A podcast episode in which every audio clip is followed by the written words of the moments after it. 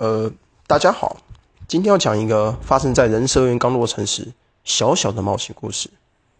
大家应该都知道，位于山上的人社院，其地理风水相当的不好，因此刚盖好时就招来了一个传说中很危险、很危险的东西进驻，与人社院占地为王。有多危险？因为没人亲眼见过，所以我也不晓得。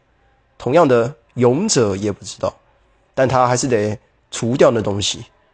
因为他是这间学校唯一的勇者，但即使勇者再怎么厉害，单枪匹马还是没有太大把握。于是勇者决定举办人社院远征队招募大会，来征求各路好汉一同共享盛举。过了三天三夜，眼睛眨了数千下，麻将搓了几百轮，终于选出一群精英中的精英。首先是校方强力推荐。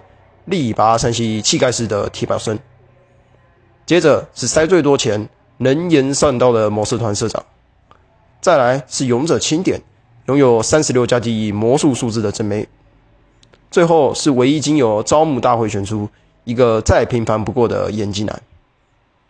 听说他曾在高姐姐高等微积分课上拿过 A 加，不过勇者觉得没什么了不起的，反正地板上都捡得到选票，拿一家也不过尔尔。无论如何。集合五名精英的远征队，就在众人的欢呼下，他们踏上了旅程。一路上轻松惬意，勇者一边看着提宝生用屁股走路前进的绝技，另一边学习社长同时透过三台手机把三个妹的高超技术，胸前同时享受着三十六加 D 的美好。除了后面的眼镜男碎碎念很吵以外，真是趟再美好不过的旅程。好景不长，很快的。抵达人社院的传说中危险的东西所架设的结界范围之外，众人眼睛充满着紧张与不安。